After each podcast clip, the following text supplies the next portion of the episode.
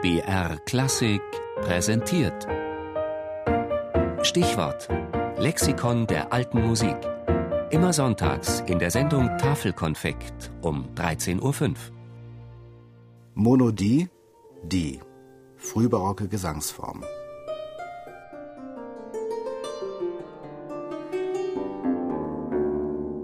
Ende 15. Jahrhundert in Florenz.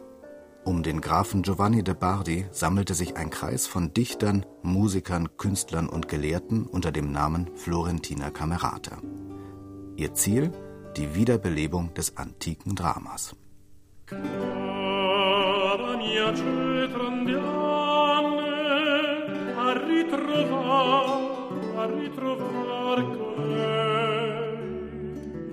che mio solo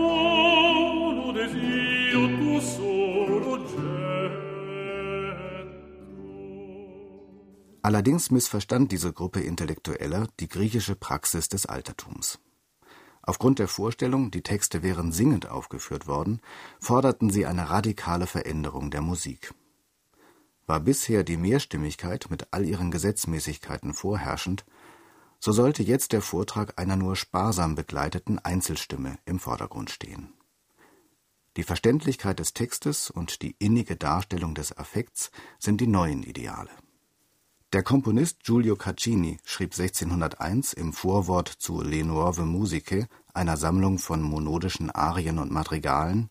Da ich mich nun überzeugte, dass Hervorbringungen im Sinne unserer Tage kein anderes Vergnügen bewirken als dasjenige, was durch Harmonie dem Ohr allein gewährt wird, dass ohne Verständnis der Worte das Gemüt nicht gerühret werden könne, kam der Gedanke, eine Art Gesang, gewissermaßen einer harmonischen Rede gleich aufzuführen, wobei ich eine gewisse edle Verachtung des Gesanges an den Tag legte, hin und wieder einige Dissonanzen berührte, den Bass aber ruhen ließ.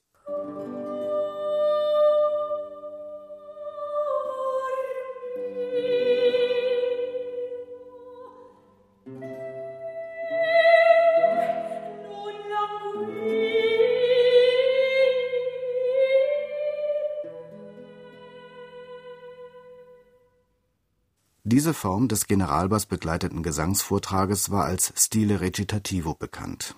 Erst 1635 wurde dafür der Begriff Monodie eingeführt.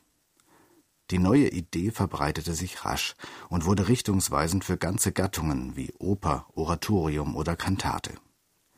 Die grundsätzliche Musikauffassung des beginnenden Barock änderte sich nachhaltig. Damit ist die Monodie eine der großen stilbildenden Erfindungen der Musikgeschichte